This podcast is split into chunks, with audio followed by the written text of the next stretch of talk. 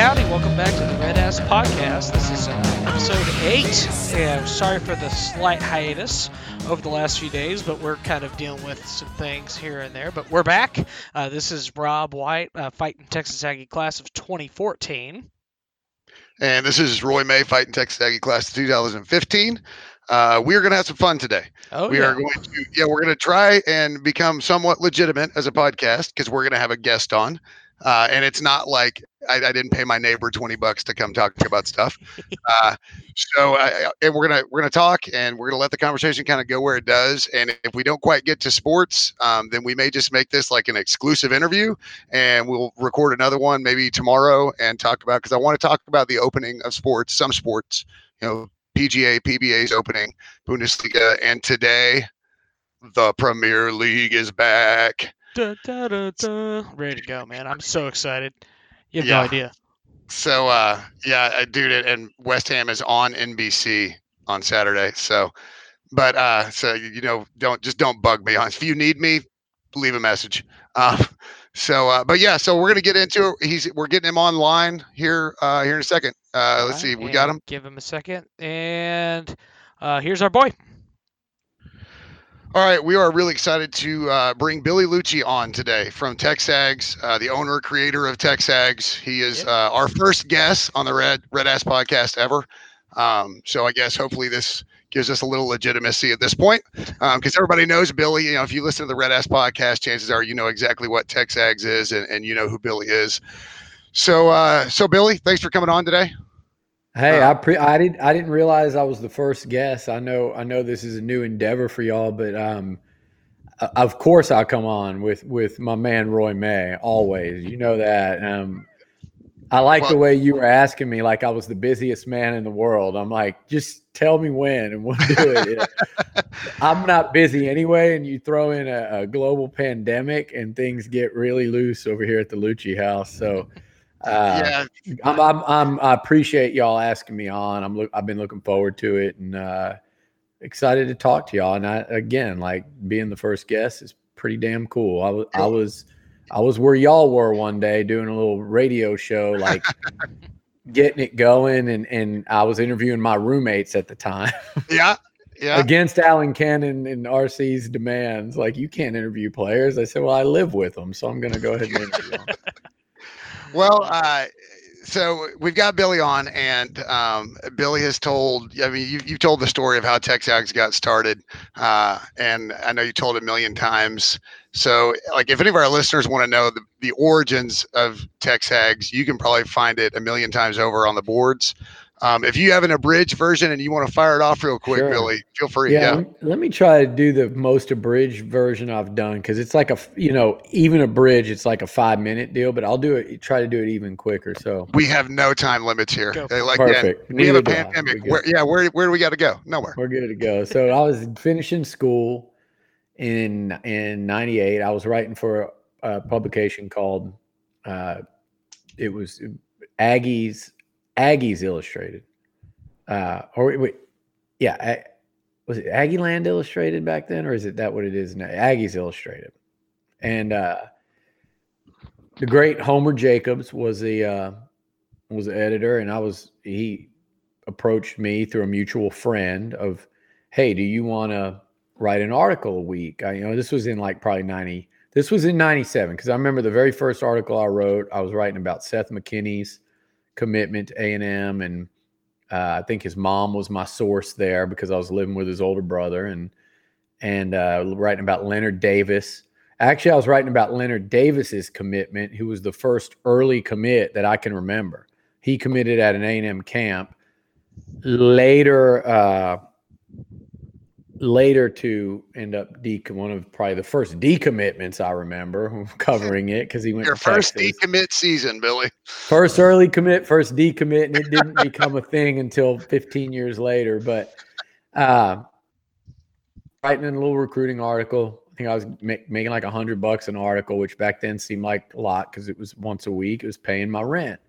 Um, and then prior to the 98 season, get a call from close friend to this day, a guy by the name of Doug Walker, somebody I think the world of, and he was leaving as being an A&M he was leaving to become an SID at TCU, and he had a publication called the Maroon and White Report, owned by Longhorns. Actually, uh, they had the Maroon and White Report, and uh, I forget what it was called now, but it was a burnt orange version of it. Two mail fax newsletters inside inside Texas. No, but whatever it was. So, uh, I, they bring a computer, set it on my desk um, I'm sharing an apartment with me, Shane Lechler, Dan Campbell, Seth McKinney, the four of us.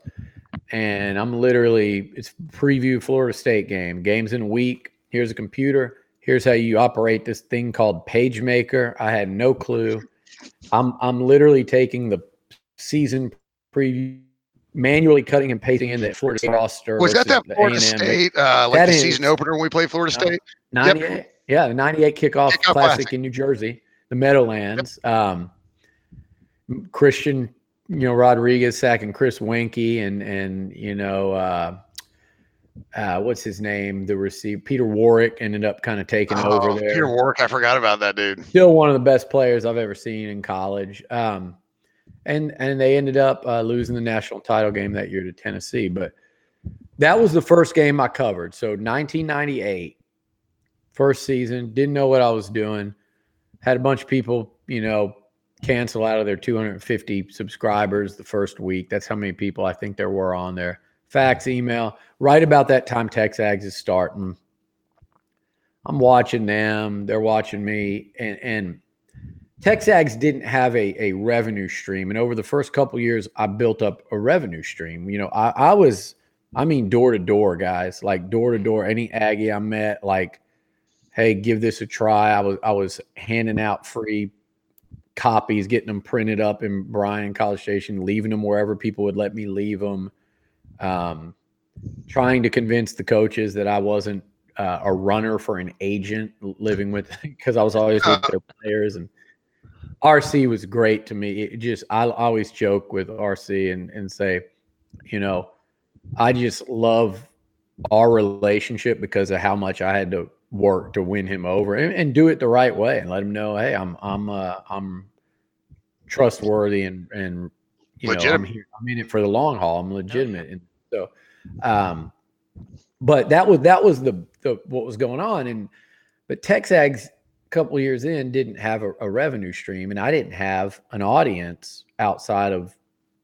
I mean, I'm like I was like Gary Blair trying to get fans to come out and support his program when he first got here. I passed out candy and you're passing I out. I would have been passing out candy if I, I would have been if I'd have known GB was doing that. I would have, but it was like that. And Texags, you know, again, it was a situation where I think they were trying to sell, and I had kind of started getting on radio a little bit, and I, I, looked at a little piece of paper up there at the radio station. I'm like, oh, and then somebody sent me the same piece of paper, and they were trying to sell, but there wasn't revenue coming in.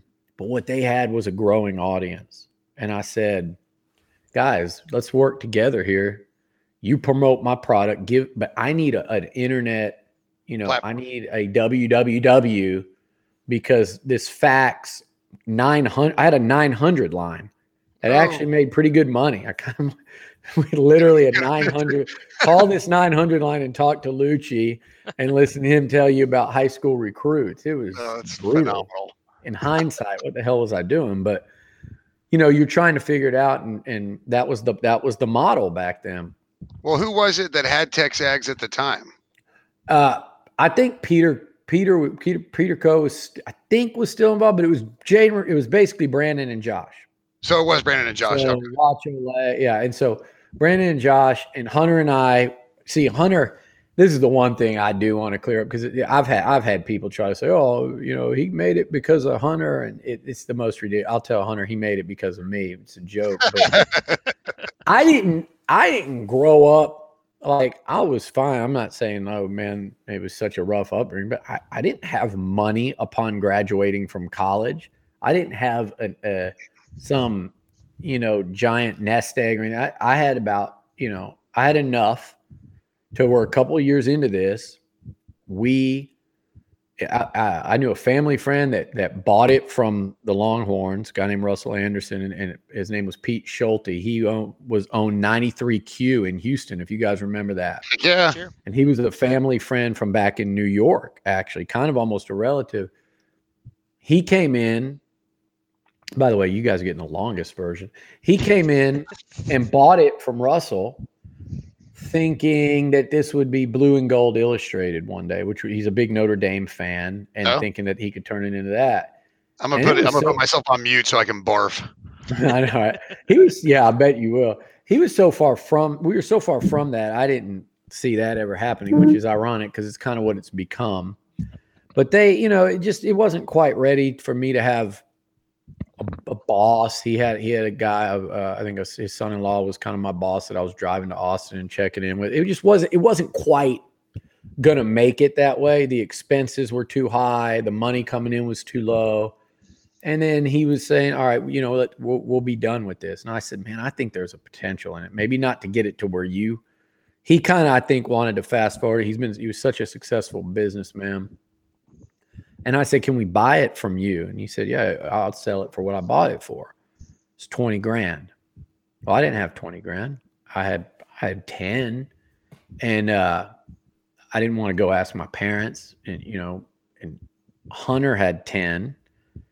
I knew he was one of the couple people that I was close friends with that was in the NFL at the time. And I said, let's do it. I always joke with Hunter because he, you know, owns half of College Station and a Right. quarter of Texas, it seems like. But I'm like, I'm still by far the best investment you've ever made for ten thousand dollars. What right. we've done. Um, but we bought it for 20 and it was time to make a move to something else. And Brandon, and there was nothing to sell. They were just letting Aggies come talk, which is an amazing concept. And look where it is today, for better or worse. But um, sometimes we wonder. But uh, it was it was a perfect marriage. It took a little while. At first, it was a revenue share, and then it was we were kind of like, okay, this has kind of been exhausted. It's like now we need to. It was like an engagement almost. And it's like now it's time to either get married or that's that. And uh, we Hunter and I, with kind of what we did there, went in and and uh, they they proposed it to the investors, and we bought out the investors. And and you know because I hadn't really gotten anything on that original investment, and we were finally able to do that. And then from then on, we were all four in it together, and it's been you know just a badass journey ever since. But I mean, Well, I joke, I joke about you know the rough parts and stuff, but my God, this is a it's an amazing job, even in times like what we've been dealing with the last few days. With you know everybody's emotions are on tilt and, I get it. I totally get it. Um, but even even with that going on, it's like I'm doing this with you guys. I'm taking questions. I'm talking. I'm talking to people that are making decisions for this amazing university in my little corner of the world. Somehow, you know, I can try to help. Whether I can or not, I don't know. But it's even now. My point is, it's been like uh, yeah, it's amazing. It's it's super cool. Um, after this, I'm going to do a couple pod podcasts of my own, and and this is these are like when it's rough, when it's crazy, when it's tough. So normally, it's just freaking awesome. Well, you know, you bring up a, an interesting point. You know, you really provided, you know, a place for these, you know, for people to have conversations about, you know, if you've never seen the full list of forums on TexAgs, literally anything. And for better or worse, conversations are having or, or, or being had. And so it's, uh, I mean, I, I'm, look, I'm biased. I love TexAgs. I'm a subscriber. Um, yeah. We love you. but uh um I do have one question. Under what rock did you find Gabe Bock? Oh, I can tell you exactly the rock I found him under. So he was he he could tell you that story better, but he was working. I thought he was doing he I don't know if he was already doing something for the radio station, but he was working at Chili's as a waiter. And I joke with him because the poor guy at one point confided in me like you know, like I don't know what we were talking about. I was probably like on his butt about something, and which he's got to admit, I'm a lot easier to deal with now than I was. But he was like, "Well, you know, I know, and, and it's probably what got me fired from you know, Sweet Eugene's back in the day, and I, you know, it's and you know, ever since then, just to really get him get him riled up, if he says something, I'll be like, Gabe, no, that's exactly the same attitude that gets you fired from Sweet Eugene's. but he was at Chili's. He was at Chili's. And I think I'm right on this. I think he was on the verge of getting fired from Chili's. He denies it to this day. He's like, I was a great employee, but I knew Dave, who was the manager, that was back.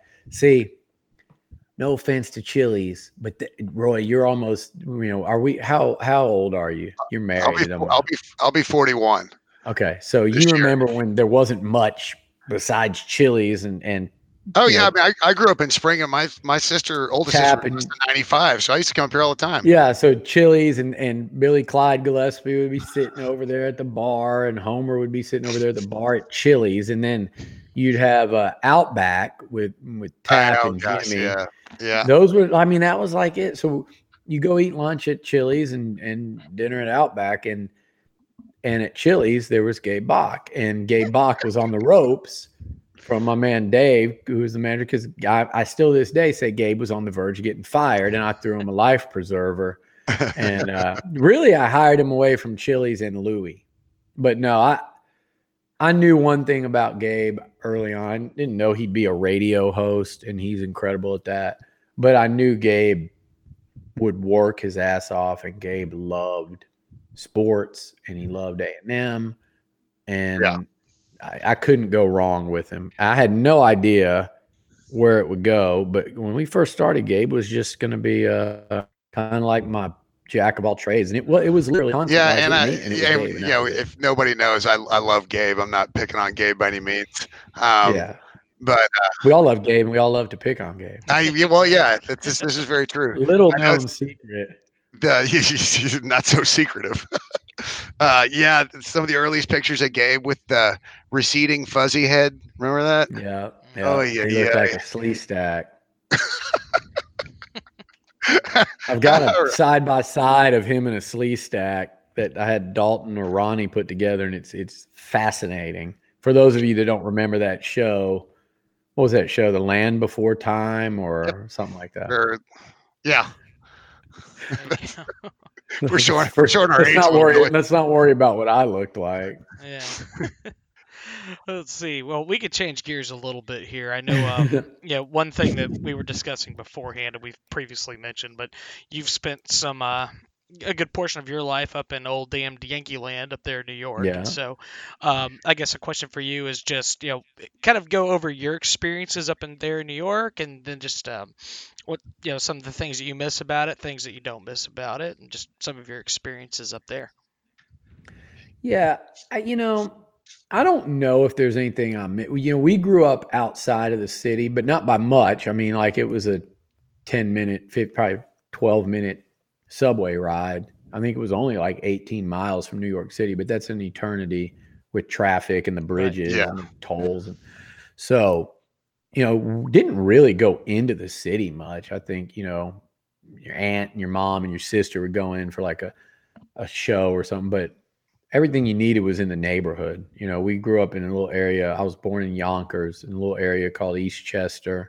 Nice. Had family in Tuckahoe, had family in, uh, you know, all the way up to Rye, like basically throughout Westchester County, which is actually where all that, you know, that's where the first when all you, you are familiar with that even just because of all the covid stuff right. that was kind of one of the first areas where it all like new rochelle where it really had the first kind of super spread thing that's literally it's like bryan college station you know so right down the road yeah.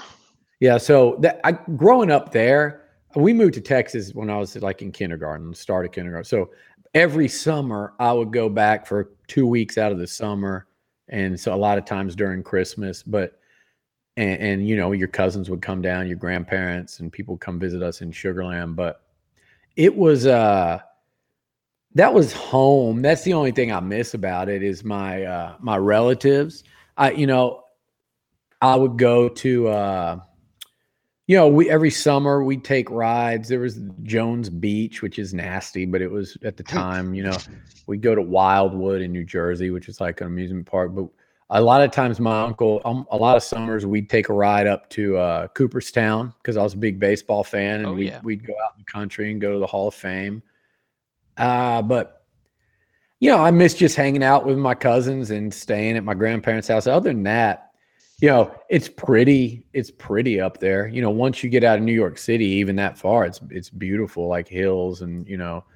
Uh, but it was. I mean, I remember just playing stick ball and shooting fireworks with your cousins, and when we get older, I'd I'd go out with them, and a couple years younger, and watch my you know Goomba cousins go you know get in fights or whatever they would do up there, but Guidos, but Oh, we man. uh it was always fun i always wanted to bring my friends up there and that 98 game is actually one of the first times i was able uh i was able to do that so it was uh completely different than texas um but all my new york friend cousin and all his friends they love texas Hmm. and especially once i got to a&m my cousins, my cousin Chubby, my cousin Rocco, Chubby Rocco, my uncle, my uncle Joe 49, rest in peace. He's a New York, you know, he's a New York fireman up there. Hmm. They come down and man, dude, they love A&M. And they it was like nothing they'd ever seen. The people are so nice. The food was amazing. The drinks are so cheap. Yeah. The, exactly. they like just sitting around and doing nothing and and just people like but really a&m just fascinates them and they they came every year for a while now the first time they came guys they did have to shut down the tap at about one o'clock an hour early the night before the 2000 a&m ou game Oh, or the yeah. 02 the 02 a&m because we That's good. won because chubby and brian gamble and i think hangartner were headbutting each other in the tap after the game. Uh, they had like a headbutt competition. But the night before they they or there was a they didn't actually start it. There was an actual brawl in there that they had to say we have to just shut the bar down and send everyone home. Because it was my cousin and about eight of those guys. But yeah, I left New York in the rear view when I when I came to Texas because I just I'm Texan and I grew up and just freaking loved it. Sugarland was it was great because it was still pretty small town, but it was yeah, at know, that time. yeah at the time it really was. There you go. Yeah. Where's that from? Are you from there too? No, actually, I worked for the Is it the Sugarland Skeeters? Skeeters there for a while, Okay. right after I got out of college. So, yeah, I'm a big fan. Yeah, so the Skeeters that that stadium is probably as the crow flies a mile, you know, mile or a mile and a half from my house. I went to Kempner right there. Yeah. So Sugarland to me, like it was a perfect place uh, to grow up, and it just kind of it exposed you to everything. You know, like it was just a great cross section of of Texas, and uh, I, I got to play Texas high school sports, football and baseball. I wasn't like anything special at either, but good enough to play and get to you know start and be a part of that. I always say I always say I was good enough to be that guy that could start as a senior in a couple sports, and that was the extent. I never thought I'd play college sports, and I applied to a variety of schools. I had no connection whatsoever to A and M. And so that was what kind of made me unique. The only connection were my all my buddies that were coming here. Huh. So, well, your trips back to New York, um, what you just kind of all the way through high school, or I mean, do you still, you know, you still take a, a week or two and go back and see family, or No, because family's scattered, other than a few, and then you know some. You know your grand. I don't. I now as of about a month ago, I have or no grandparents left, and that happened. That was unfortunate because it was in New York during COVID. Um, so can't have a funeral for my grandma. You know, it was. I felt worse from you know from my dad during that. Jeez. It was Yeah. right in the middle and couldn't go up, you know, to say goodbye. This she was in her upper 80s, uh, but just what was going on, it was just part of, you know, the whole thing. So, Yeah. um, so there's not a lot upstate New York. I got an uncle. I got one in North Carolina now. So, the last little hurrah of going up there and seeing people was uh, actually it was the two Heisman's and the draft for Johnny. So I hadn't gone in like several years. You know, after college, I had kind of stopped going as much. Yeah. And and I hadn't gone for several years, but then in in 2012 once and then twice in 2013, and I think one other time during that stretch I went up there. So that was uh that was really cool to get to go home and see everyone and so Yeah. but yeah, I, I once once I got to A and M, I would go in college a little bit, and then it just kind of, you know, it kind of faded. Yeah, talking about where you grew up outside of New York City. Um, my uh, younger, older sister, there's three of us, so the middle kid, uh, she went to West Point. So it, it's funny that you know every single person on the planet, when you say New York, thinks of the city, and the other 99% of the state is looks nothing like New York City. No. It's it's beautiful. The amount of like agriculture and stuff that's out in Western New York and Oh yeah. Yeah, yeah, New York, and you know West Point being up in the mountains and everything's just so Yeah. pretty up there. So pretty. I, I'm I miss I do miss going to the city uh, here and there. I, I need to get back to the city sometime. Sometime I don't know when. With Yeah, wait, right. wait, but I mean, I when when those Heisman's went off in the draft, I hadn't really, uh, except maybe one one time I went up there in like 02. Um, I, yeah, I went up there in like 02 and it was it was uh the first time like as a as a out of college adult that I went and saw like New York City. Yeah, But when I went back for those two Heisman's and uh and the draft, wow, that was fun. That was uh that was New York the way you're supposed to do New York from the eating to the to the partying to the you know the festivities and everything and, and Yeah. I got to mix in a little home with it. That was those were a couple of my favorite trips and favorite things to do actually you know like on the job you know yeah. For for uh, since we're not posting the video, I do have to say that Billy definitely did the air quotes for on the job on that one. yeah, yeah. Definitely an air quote on the job. Um, so I, I want to, I'm going to touch back on just a little bit on Texags, and then I want to, uh, if you want to stick around, it's it's really up to you on your Yeah, time schedule. y'all want. May talk some some sports opening stuff. Yeah, let's do that. Um, the one thing I really wanted to talk to you about Texags is just what I see kind of as a, you know, not only the radio but the forums and just kind of the, the whole business as, as a whole, and.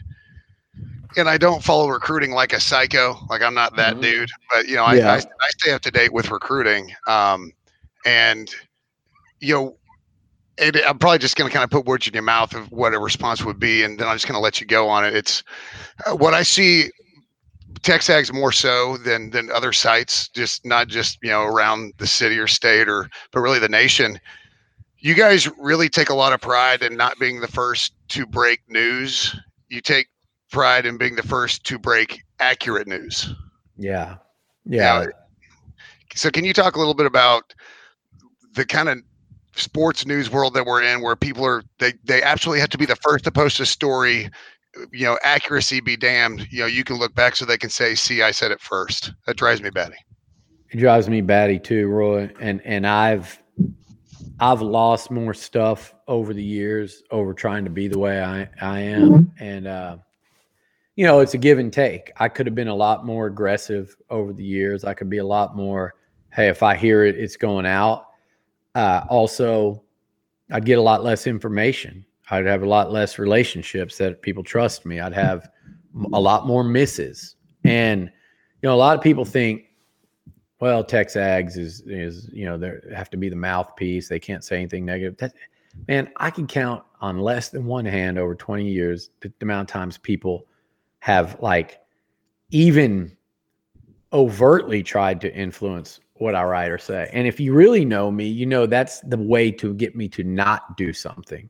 Um, but it's been it's it's you know I don't want to feel like you're you know trying to manipulate me or pressure me into doing something. But I always want to do what what's right, and I always have this way of going about things. And and the guys that work for me know this too. Like, a it's not our job to promote A and M. It's not our job to try to get A and M recruits or do any of that crap. Like like Texas people will try to you know paint.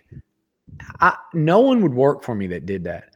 Now, are we pro A and M in what we write and positive. Yeah, that's that's me. That's the way I want to be. That's the way I want our content to be.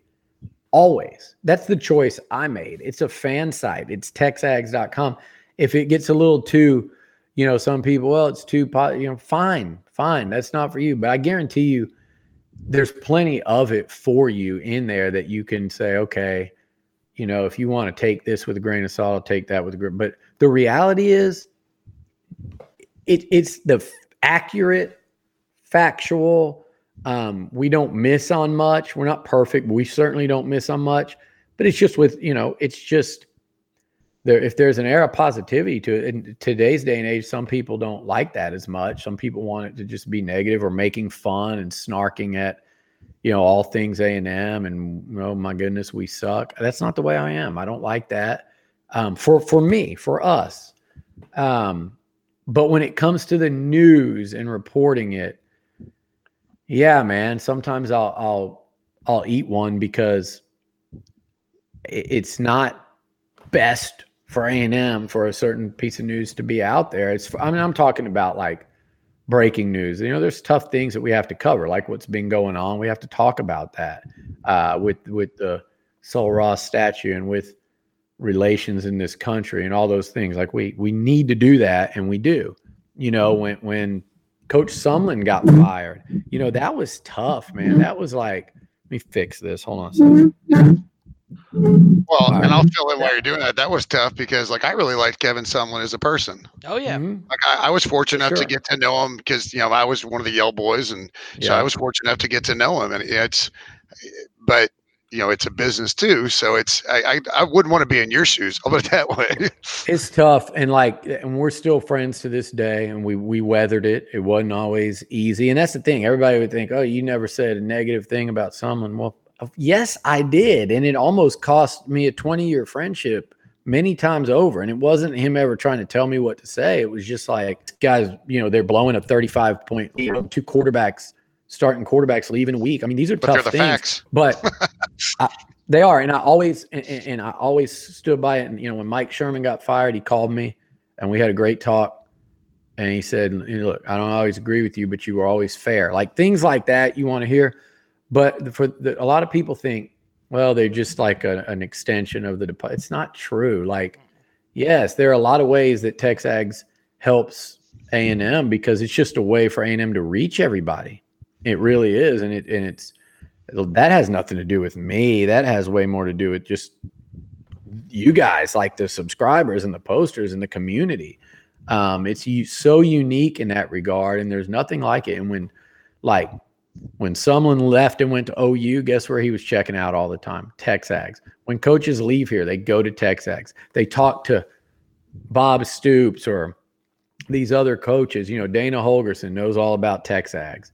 Cliff Kingsbury leaves. He's never seen anything like Texags. Um, you know, Scott Woodward comes over. Can't believe what he sees. You know, Ross Bjork, same thing. Uh, Jimbo Fisher. They're coming from these real places – and they're like, this is really, really unique. Chavis said the same thing when he came on for the first time. It, it, and again, that's not me. Like, oh, great. Like, I walk around and somebody will say, oh, that's, you know, Liucci Texags.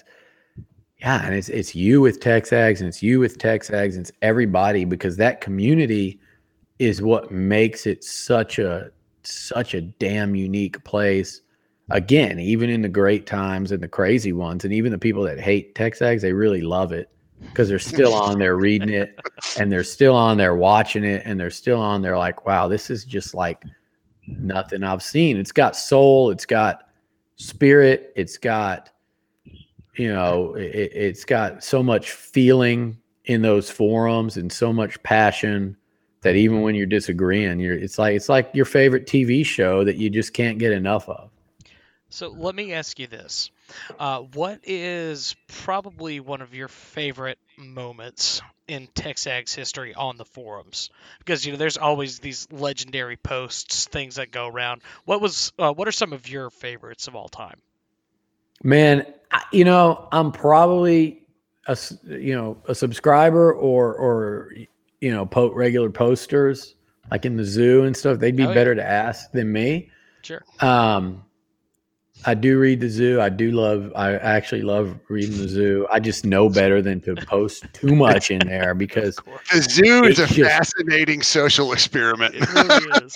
Well, I've also ventured into the politics forum the last couple of weeks for the Oh. first mm. time ever. Like I've literally that's been like something I've been just completely kind of like just distant from. And I don't do politics generally. And and I went in there just because of, you know, to talk and kind of, you know, when we had to a couple weeks ago say, hey guys, this is what we've got. Like, and still so, but the zoo, I, I love reading the zoo, and it makes me laugh and cracks me up, and I feel like I, I feel like if I wasn't, you know, doing what I do, I'd be one of them. You But be you know, the zoo. but I Oh, can't. But I can't because my God, what a time waste that would be. Yeah. And uh, I don't know how any of these people have jobs. right and like, and i don't know i don't know what uh i guess my favorites would have been uh gates and that's you know, Oh, he yeah. revealed himself Mhm. um the big red auto was was badass and OU, you know, they I, I- I'm not a fan of the OU, you know, just the way they I mean, they're so much more arrogant to me than anybody. And, and the problem is they keep winning so they can. But uh yeah. right.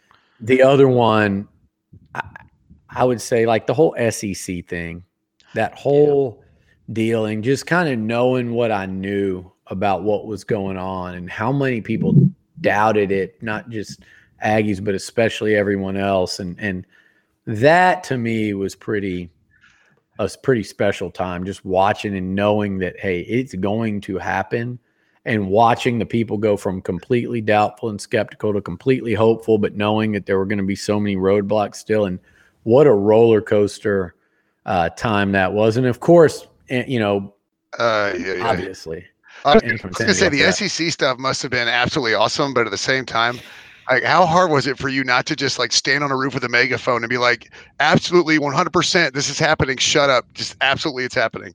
And just, I mean, I know as a journal, as a journalist, you're like, all right, uh, they've told me what they told me in confidence, so I have to keep it in here. But like, I would have just been dancing around You know, for weeks, tell me- weeks, and weeks. You want to know something interesting, Roy? And, and that probably, for whatever it matters, that got me more Twitter follows and got me on, you know, Finebaum. Finebaum before he was ever doing that with people like that did what like what we do, what I do in this.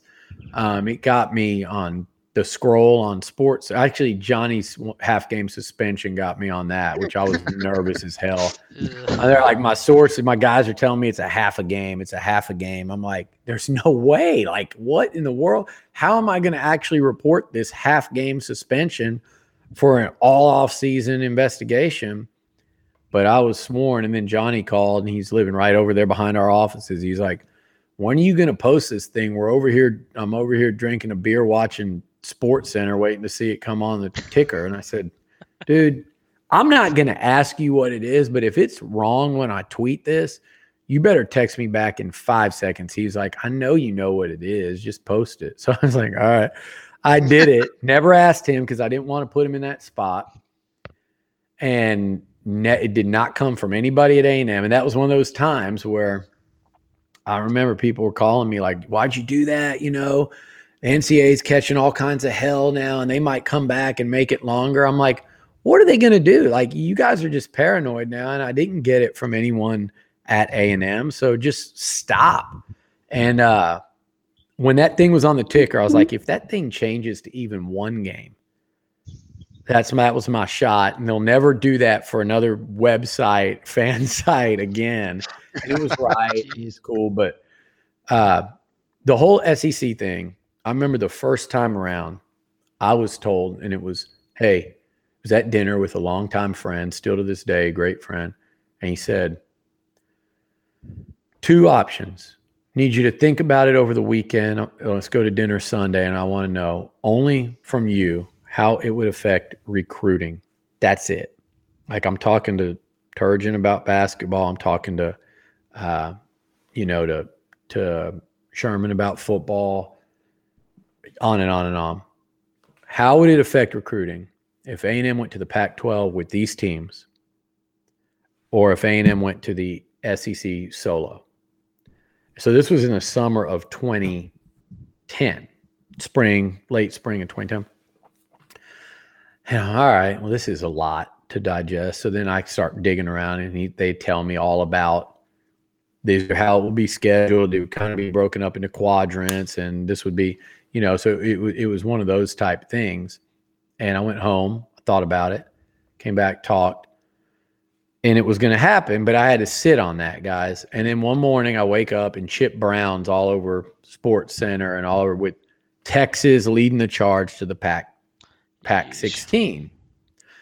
So it you know it ends up not happening, and Texas saved the the Big 12.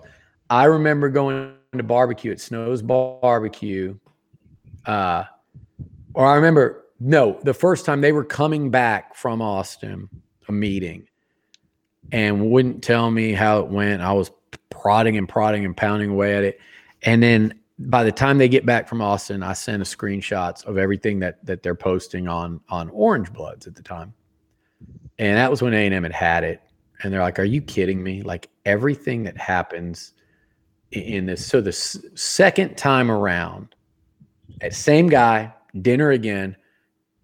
When you taking your trip to Cabo? Next month. All right. Well, you better be ready because it's come around again. Okay how fast is it happening? Two. I said, two months. He said, no, two weeks. We're at the dinner table. So he's like literally fingers on, on, you know, down by his waist, like two, two weeks. What are the chances of it not happening? He goes like this, like none. Think, you know, middle finger to thumb, zero chance it doesn't happen. I'm like, wow. So I'm back on it, you know, and 100% it was happening but it was such a drawn out long process. And, and, i just remember that was when we went to snow's barbecue uh, on a saturday. And on the ride back got the call that it was essentially done. It was ha- it was done. The only holdup i think was was baylor but i mean i sat there and heard phone calls from baylor i mean i sat there and you know the first time through baylor thanked a&m not texas Baylor's administrators and the people up top at Baylor thanked A&M for saving the conference. Because if A&M would have gone off into the SEC like they wanted to, then Baylor was done. You know, uh, the, those schools would have been done, you know, and left out to dry from the, you know, it would have been TCU would have been done, Baylor would have been done. Um, all the old Southwest Conference. Te- uh, a Tech was going to be done, right? Yeah, Tech was yeah, done. Tech was hurting because Tech wasn't a part of that Pac-16. So, yeah, and that and that's what's wrong with the Big 12 still to this day. Like, where's the trust? Like, you guys, Texas, y'all literally left us out of the conference. You left us out of it. You were not bringing us like, and we're still in a league with you guys. It's it's wild that that thing's even held up the way it has it's it's like seriously it's like an abusive like significant other like you can tell yourself right. that they're not beating you and they're not going to beat you anymore and they're going to come back and pop you and yeah. and the sips and the sips are like that they're they're they're abusive because they want everything their way and they're going to get what they want and then you know when things don't quite go right uh, look everything's going to be fine i'm sorry i was promised this was the last time what do you think is going to happen next week you know that's it's same yeah and, I, I just, and, I just six hours talking about how much I loathe the sips. but all right, well, uh, I gotta be honest. I think we could probably just stay on TexAgs for the rest of this, and and maybe we'll push the sports thing. Uh, we'll do it. Rob and I can do another one, or you know, yeah, whenever y'all want. I'll come on whenever. I'd be your first and fourth guest, whatever you want. well, we. well, I will touch on this because we talked about it a little bit before we recorded. Um, because we're going to kind of address just sports opening. You know, sports are are coming back bit by bit. You know, we've seen uh, the PBA has done it, the PGA has done it. Uh, you know, Bundesliga across the pond has done it. Mm-hmm. Starting today, Premier League is back. Thank the Lord. Mm-hmm. I know, you know, you yeah, soccer um, guys, you Bronny Dalton. I how in the crap is Bronny like a Premier League guy? Because I, someone once told him it was like a cool thing to do and so maybe he, it was maybe they lost their remote control in the gym for like a week. Yeah. You know, like, Yeah, it's just like automatically. I think someone just once told him that that would be something he could post on social media to show how cultured he was, that he's a fan of the world's game. You know, well, and and and he's an Arsenal fan, isn't he? So I- if I if, yeah. I if I yeah if, if I had to guess, he picked it because it's the Gunners. You know, Bronny and his guns. I, that that might have Yeah. been literally the only reason to even wait. There's there's a sport where they have the Gunners. I'm in. But uh, Gosh, Bronny, don't we I- do a whole nother thirty I was gonna minutes. say I've got to say the dynamic between you and Bronny may be one of my favorite dynamics in all of like radio. It's, it's so great. Um, we have a lot of fun, dude. But I tell you what, between him and Jason Alvo, uh, because I follow him, obviously follow them both on Twitter, and man, those dudes grind and they work. They just get after it, and They it- do. it's a testament It's to the been kind fun to watch them. Hey guys, if you saw how much we made fun of each other behind the scenes of us three, I mean, it is brutal. It's generally me and Howell screwing with Brawny, but it, it's it gets pretty it gets pretty rough. You got to have thick skin over here. Well, I, I will say one thing though, like Hal and and Bronny, um, you know, and and Hop doing what he does. It, Mm. it's kind of a testament to Texas. You know, those guys are you you brought on the right guys, man, because those guys Yeah.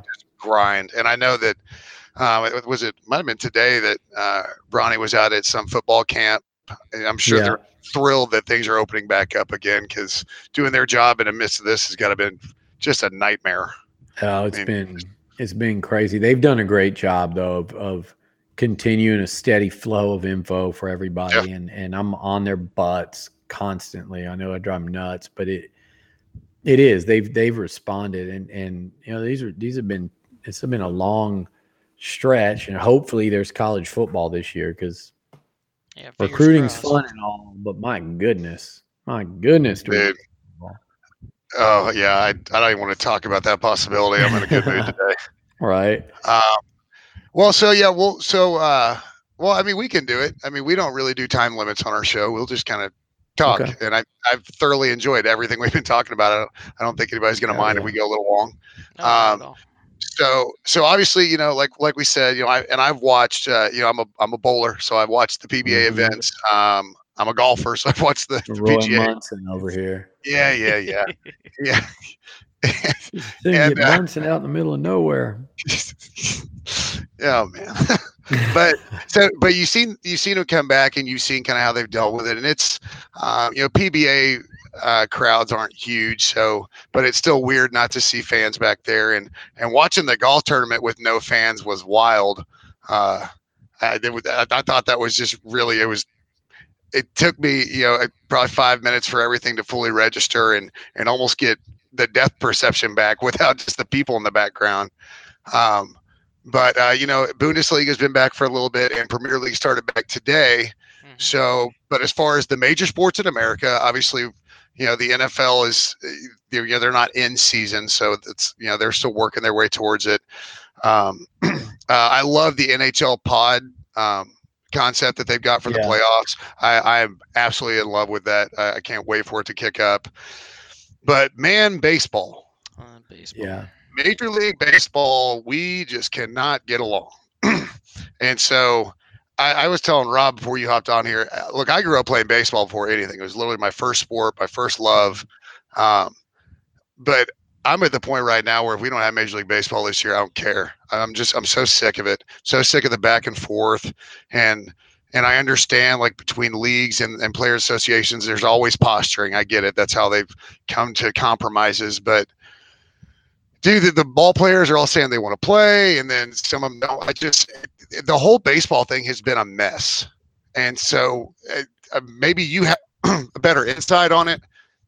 You know, just from what I see, it's it's driving me batty, and I don't know right now who's to blame. I think everybody's to blame on that. I, I, I don't have any more insight than than you would, and probably less because I, I I detached from it a while back, and I'm a huge. I grew up a Yankee fan. Went to a ton of Astro games. I mean, we moved to Texas in like 1980, um, 79, 80, and So it you went was to the games in the dome, baby. oh hell yeah, No hell yeah, Jose Yeah, you- Cruz and the Reynolds rap and I think Yeah. uh, who who went to our She was- church?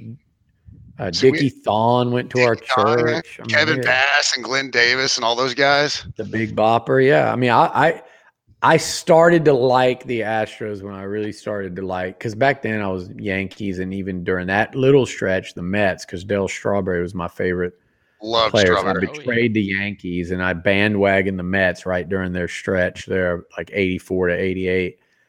And, and they kind of they were the Astros nemesis then. But Mhm. uh I started really like started to like the Astros because I really was a big fan of Bagwell.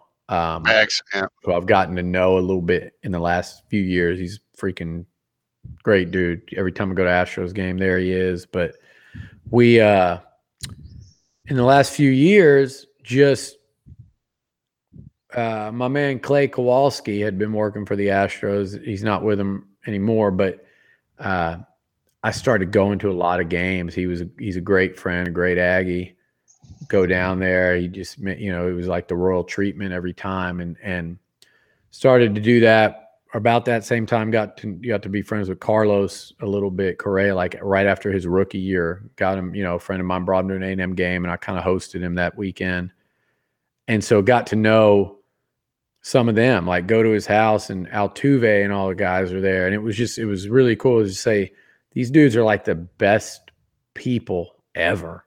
Forget about you know the controversy going on. I I think everybody was figuring out how to steal signs, but I mean the best Yeah, people ever. Like I've known pro athletes since I've been doing this thing. There, I've never seen a group of like just better dudes than these guys. And uh, Uh, hold on, Billy froze up on us. I don't know. You were talking. Uh, Perfect. Lambeau News. yeah, Yeah. just a group, you know, and then not only that, then you start going to the games. And then it was right at the time. I mean, they had just, I think Carlos's rookie year, they just beaten the, uh, or lost to the Royals there Oh, towards yeah. the end. So then it, it was like, okay.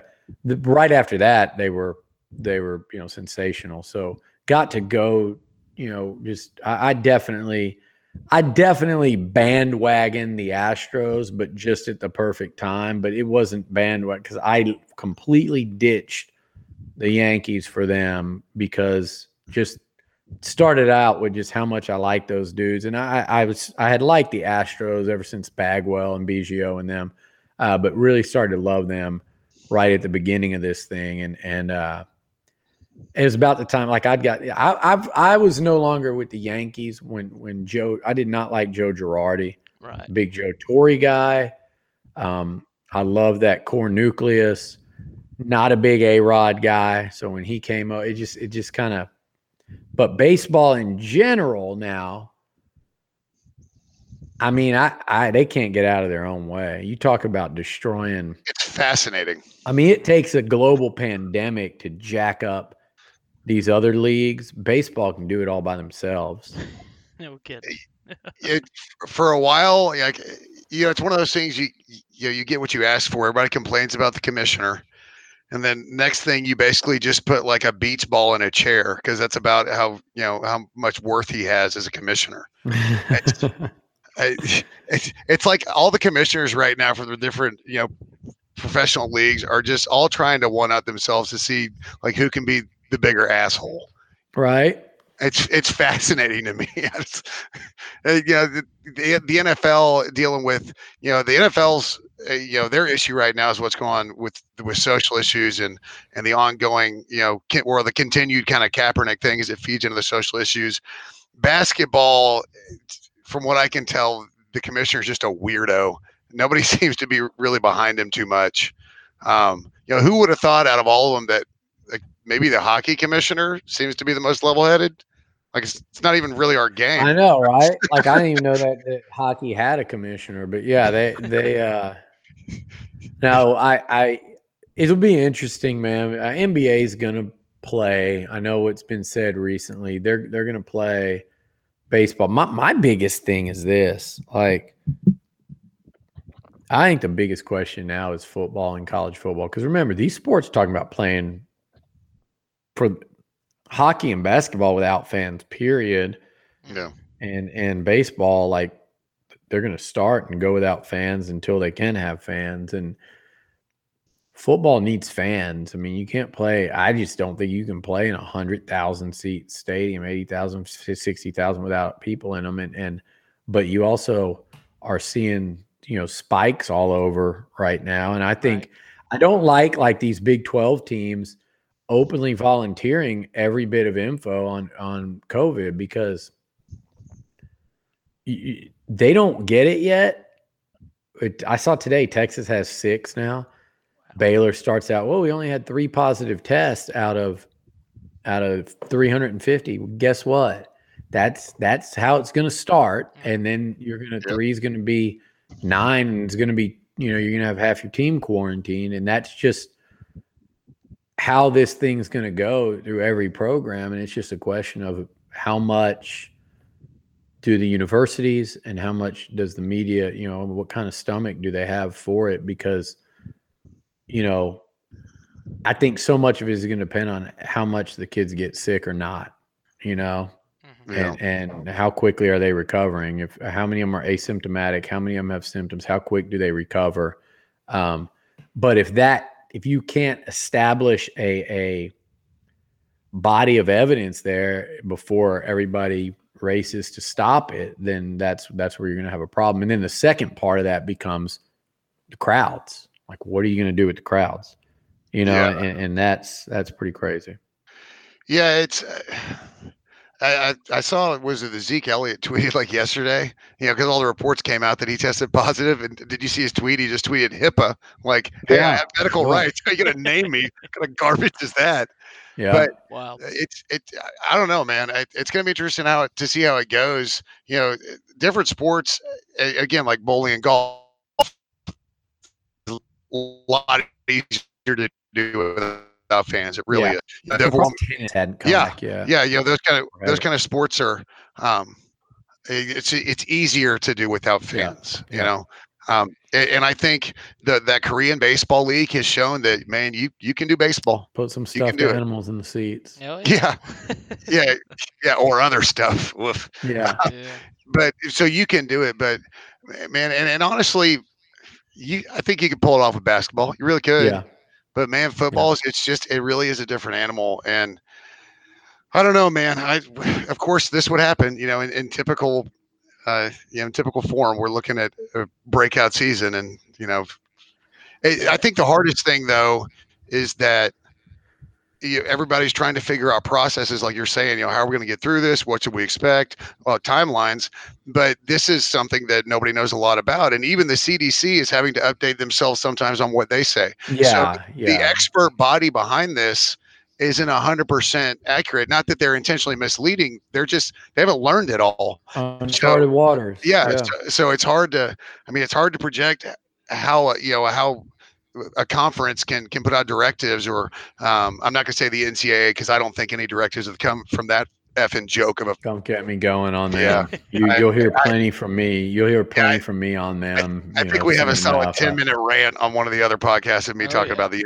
ncaa Yeah. um, but it's just you know it's it's going to be impossible to put together directives when we just don't know you know directives mean you have an end state and obviously the end state is is to get past this and do it safely but getting from where we are right now to that point we just don't know and the literal Yeah. medical experts don't know Yeah.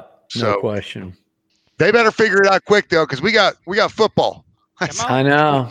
I think we're gonna have Oh. it. I, I'm just a little more uh, iffy on it than I'd been because it looked like everything was slowing down, and now it's ramping back up, and it's it's. We'll see. I still think they'll have it though. I still I, do. I think they'll have it in some capacity of fans. And Yeah. I, I just, I do not have any desire to ever be the person at any university that has to send out the emails talking about what decades long donors get to come to games and don't get to come to games. Yeah. Yeah. I don't- I don't- I don't envy that at all. envy. I don't envy a lot of people right now and what they have to do. So again, that's Right. what. That's where we're at. But yeah, slight I slight pre- plug here. So our um, looks Yeah. like uh, from Jon Heyman. Uh, he's from the, I want to say MLB Network. Uh, he just announced that the MLB and the Players Union are closing on an agreement to play here in the 2020 season okay. uh, via the players. They're saying that the deal is expected to be a prorated pay and included expanded playoffs. So we'll see what the story is on that. Perfect. I got, Yeah, well, yeah, and you know, it, it, every major league that major league, very nice. Um, every major sports league that gets back to playing helps, though. You know, because yeah. you hate to say it, it's not like they're guinea pigs, but they're going to get going, and and then they'll run into to roadblocks, but they'll be able to share with other leagues, like, hey, we did this, and you know, X Y Z occurred, so maybe you know we retrace and say, you know, this is what we did that worked, and this is what we did didn't. So I don't know. I don't know, man. I just I just like to drink beer and play golf. I'm not an expert on any of this shit. Don't we all? So yeah. Well, I just want to. Billy's got to go do things that Billy does, um, which is why we love TexAg so much. It's um, and we don't want to take up too much of his time.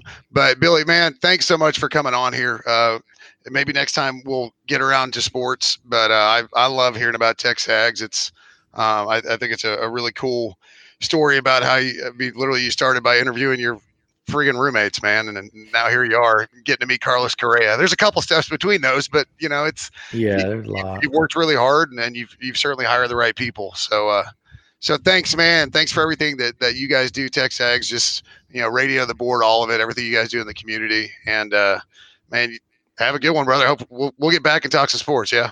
Hey, first guest, I appreciate it. And yeah, y'all have me back whenever you want. Keep doing what you're doing. It's fun. Thanks, man. All right. All right. Guys. That that was awesome. Yeah. I, I, I really hope uh, I really hope y'all enjoy listening to it as much as we enjoy talking to Billy. Um, we'll we'll we'll get back around to, to talking sports. We'll probably record again and um, maybe tomorrow or something and, and get to talking about the sports opening. I still want to get to it, you know, oh, yeah. with uh, PBA and PGA kind of back in full swing. No pun intended, I guess. um, man, I'm terrible. Uh, hey, uh, just like yeah, and like, and like you know, and like you noted, uh, uh, you know, it sounds like baseball talks or they, they might be getting there. Fingers um, crossed. Yeah, and so uh, so I want to talk still a little bit about kind of sports opening up and um, but uh so yeah, so so we'll just record that another time. Again, you know, huge thanks to, to Billy for coming on, and uh, news about the store, the apparel. So mm, literally, as time. we were doing this, yeah, as we were doing this, the proofs rolled in. Um, so we will be hopefully approving the proof work. Um, and then uh, I talked to my rep earlier today, and it sounds like the store should be online on Friday. Heck yeah, guys. And we're going to make so, sure we link that um, to the end of this podcast. We'll post it on our social medias. Uh, so definitely check that out. It's going to be awesome. Well, we'll, we'll put the link out once it's yeah, open. That's yeah, right. And, and I tell you the link, but it, there's nothing snazzy. It's not a good name. I just, it's like I'd be reading off a serial number, kind of. So, but we'll link it. Um, and it'll be our apparel store will be online uh, by the end of the week. So, uh, awesome. you got any stuff coming up with the band? Yeah. So, um, as you guys know, we do have a our new single that we put out that's still floating. So, if you want to go give it a listen, feel free. Um, our first full band show is going to be uh, actually outside of Jewett here uh, at the end of the month on the 27th. Uh, we're playing like a little VFW event. Should be fun. But uh, our first full show that'll be with you know some substance to it. We're doing a full show with Tanner Usrey uh, up in Haltom City, which is right outside of Fort Worth at the uh, historical Haltom Theater. Um, I know the show is going from 9 to 12. We have an opener. I think we're the middle band, and then Tanner's closing. But uh, you guys are more than welcome to come out. I think covers $8. Um, and we'll be sure to plug that again because that's not quite a month away, but we're, we're getting there. We're excited. Um, obviously, a little more, more excited about our shirts finally coming out, so that's pretty good. So uh, we're just looking forward to that. Right on, man. Yeah, you know, as things get back to normal, and then you know the hiccups, and but you know, it's we're all getting there, and um, we hope everybody is is is getting through you know all all the stuff you know with things opening back up, and then kind of you know having to close back down and maybe pause here and there, but um, you know, it's it's it's getting there. So just continue to be safe, continue to be clean, oh, and yeah. uh, and uh, and, and honestly, I, I did want to say this. I saw some stuff on Twitter earlier, and uh, I, you know, you don't realize uh, how tough this can be on a lot of people, just as far as um, just kind of lack of social activity. You know, being able to socialize. So, uh, you know, if it just, you know, always check up on your friends, make sure you're still talking to your friends. And, um, you know, sometimes, you know, hop on a Zoom or a Google meeting or, or a meetup or whatever it's calling, you know, you know get a little face to face time with your buddies. There's a virtual happy hour never hurt anybody. You don't have to dress up. So, um, you don't have to act like the business Zoom, you know, where you're all business up top. So, but, um, but hey, you know, thanks again for listening. Uh, we will, as soon as the store gets live, we will link it up and send it out. So, you got anything else, brother? No, sir. Uh, what we'll just go ahead and just close as we normally do. Uh, make sure you go follow Roy May 15 on Twitter. Uh, make sure you go follow Robert underscore White 14 on Twitter. And of course, uh, as you already follow Billy, make sure to go give him a look and continue to support Texags and all that they do. Uh, we love those guys, and it's always exciting. So we appreciate you guys coming on, giving us a listen, and we will be back shortly. Uh, so you guys take care. Ex-Jäger. Ja,